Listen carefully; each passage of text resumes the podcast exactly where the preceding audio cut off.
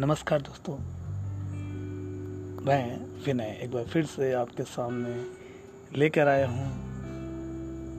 शब्दों का एक ऐसा खजाना जिसमें आज खुद शब्दों की या यूँ कह लीजिए एहसासों की, भावनाओं की, देवी की कहानी है। आज कहानी है उस कवित्री की,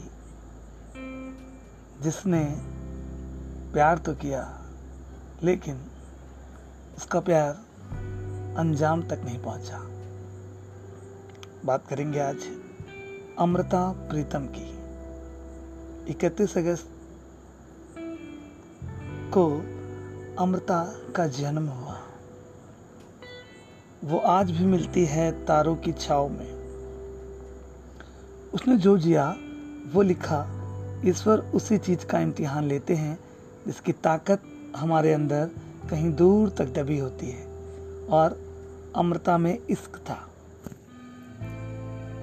वो इश्क जो किसी बंधन का मोहताज नहीं, वो इश्क जो वास्तविक अलौकिक, अलौकिकता का पर्याय था। वो एक बदलाव की बयार थी। अनंत शक्तियों से भरपूर जलती हुई अंगार की तरह। कभी बर्फ़ के जमाव बिंदु से ज़िंदगी, स्वतंत्र, अलौकिकता और विचारों की उन्मुक्तता, सतरंगी आसमान की उड़ान और समंदर की गहराई लिए हुए नूर की बूंद थी और माटी की महक भी वही थी।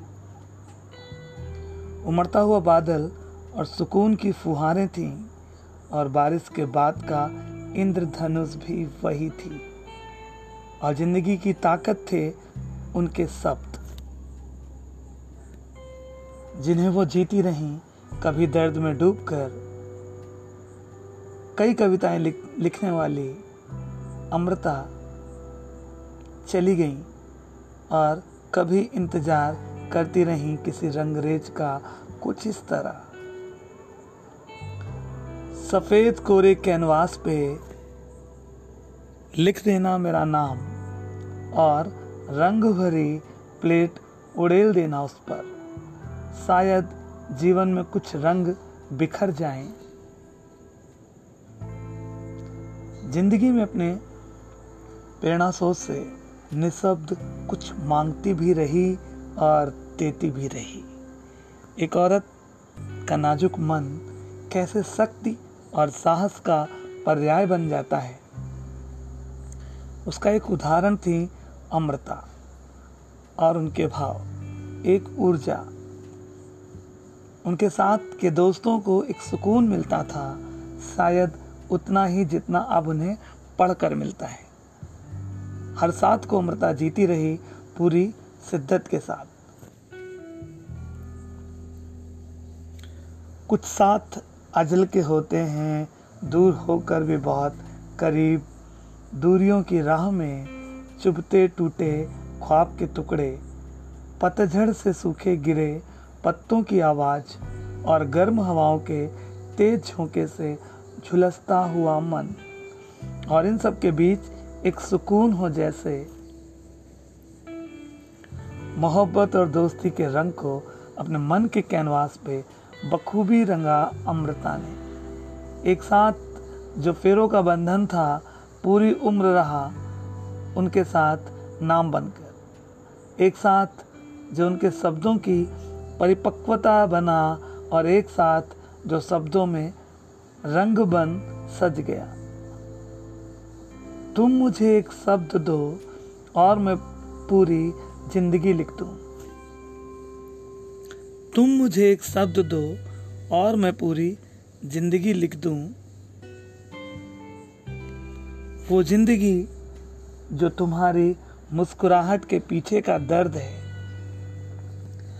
मैं अपने हाथों को दूना बनाकर उसमें कई रंग थाम कर खड़ी रहूँ और तुम अपनी कूची उसमें डुबोकर मन के आसमान पर नए रंग भर दो। मेरी कविताएँ शब्दों की चित्रकारी ही तो हैं और तुम्हारे चित्र बोलते शब्द। अमृता के लिए कुछ लिखना और कहना भी मुश्किल लगता है। उतना ही इतना पानी की अपनी हथेलियों के बीच उसको बांधना। उसने वो सब कुछ सहा जो एक औरत सहती है और दर्द और तड़प से अपने जीवन की चार दीवारी में कैद कर लेती है। लेकिन अमृता ने जो सहा, वो उसकी सोच को और विस्तृत करता गया। आसमान बना दिया, उसके चारों ओर और जहाँ उसके विचार उन्मुक्त उड़ान भरते रहे। हर औरत के लिए वो वैसा ही जीवन चाहती। स्वतंत्र और प्रेम में डूबा। दर्द बहुत था जीवन में, लेकिन कभी रोकर, तड़प कर उसे बयान नहीं किया। प्रेम में भी खुददारी थी। वो आज़ाद पंछी थी, बिल्कुल उस पंछी की तरह आज़ाद, जो अपने पंखों को विस्तार दे, एक अनुशासित उड़ान भरते हुए। कितने कांटे चुभते हैं राह में, कितने कांटे चुभते हैं रूह में, तब ज़िंदगी को खुलकर मुस्कुराना आता है। तुम इसे संघर्ष कहते हो और मेरा मन मोहब्बत की इबादत समझ इस चुभन को सहता जाता है। प्यार कोई बोल हो तो सदा अमृता के होठों पे रहा। प्यार अगर आवाज़ है तो अमृता के कंठ में बसा और एक खामोशी की तरह पलता रहा। जहन में रहा, हर शब्द उनकी कलम से लिखता चला गया। साहिर का साथ उनके शब्दों को परिपक्वता देता गया और वो तलाशती रही एक सुकून उस साथ में। मुझमें तुम उतने हो जितना एकांत इस नीले आसमान में है। अब खुद की तलाश कैसे करूँ? कहा हूँ मैं तुम में? इतना एहसास तो है।